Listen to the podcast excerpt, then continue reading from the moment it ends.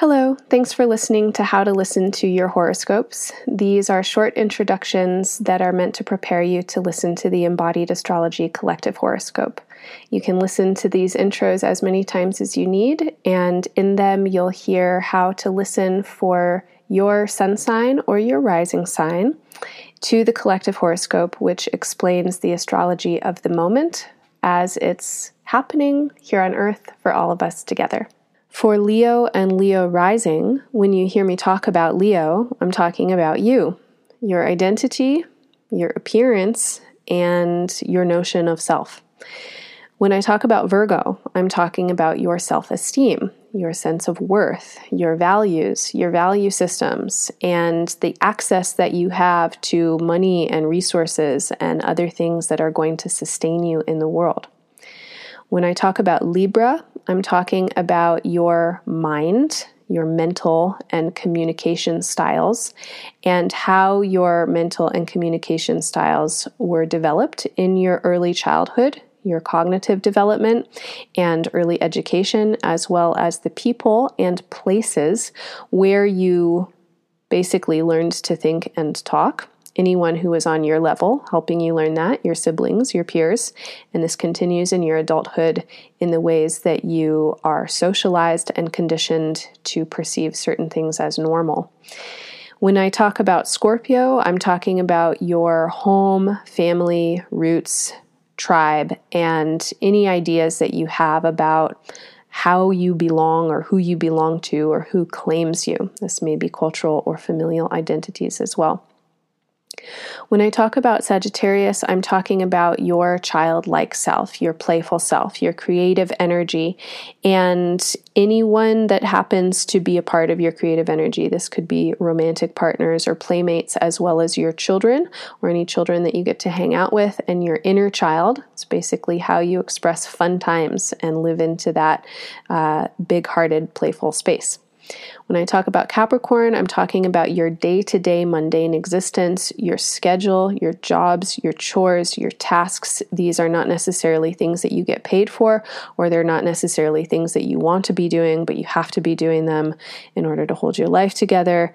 There's ideas of usefulness and service, as well as your health, how you take care of your day to day, your body, and also your pets, if you have them, how you take care of other beings that are reliant on you. When I talk about Aquarius, I'm talking about important other people that you are in relationship with by necessity. You need to figure out how to get along together, and uh, everybody needs to get their needs met. Um, these often include partners, business partners, and colleagues, as well as life partners and spouses. When I talk about Pisces, I'm talking about the feelings and the resources that come up in exchange with these important other people.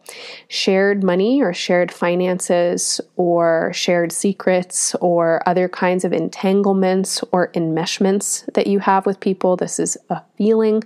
These feelings are often very complex and hard to talk about because they include a whole lot of things, and often those things uh, have some degree of shame or insecurity wrapped up in them. And so you might also think of this.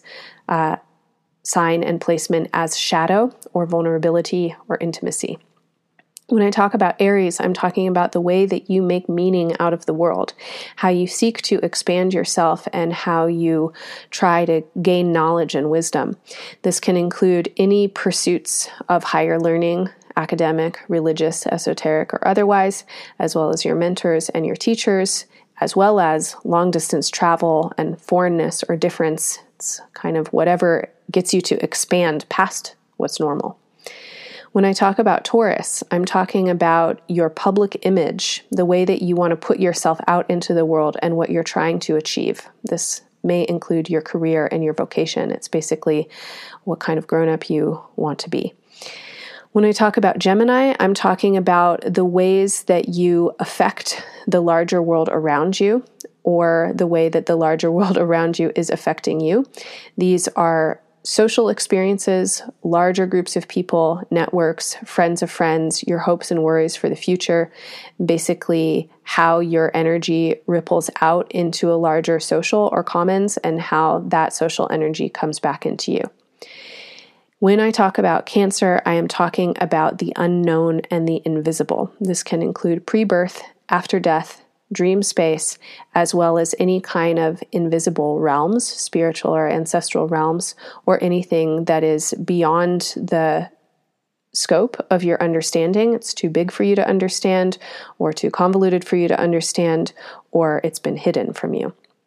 So, when you listen to the collective horoscopes, listen to the signs that I'm talking about and then apply what I'm talking about in those signs to your own astrology in the way that I've talked about these signs relating to you. Enjoy.